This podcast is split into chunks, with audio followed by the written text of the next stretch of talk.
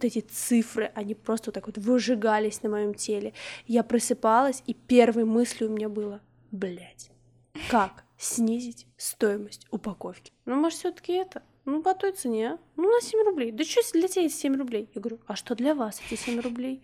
Он такой, ну для меня-то они, а для тебя-то они что? Как? У меня руки были стерты в кровь. Саратов, Аня. Профессия шоколадье. Хедхантер. Люди такого не знают. Как ты думаешь, сколько у нас шоколадье в Саратове на Ну, квадратный думаю, метр? Ты и все. Вау, ничего себе. Солидно.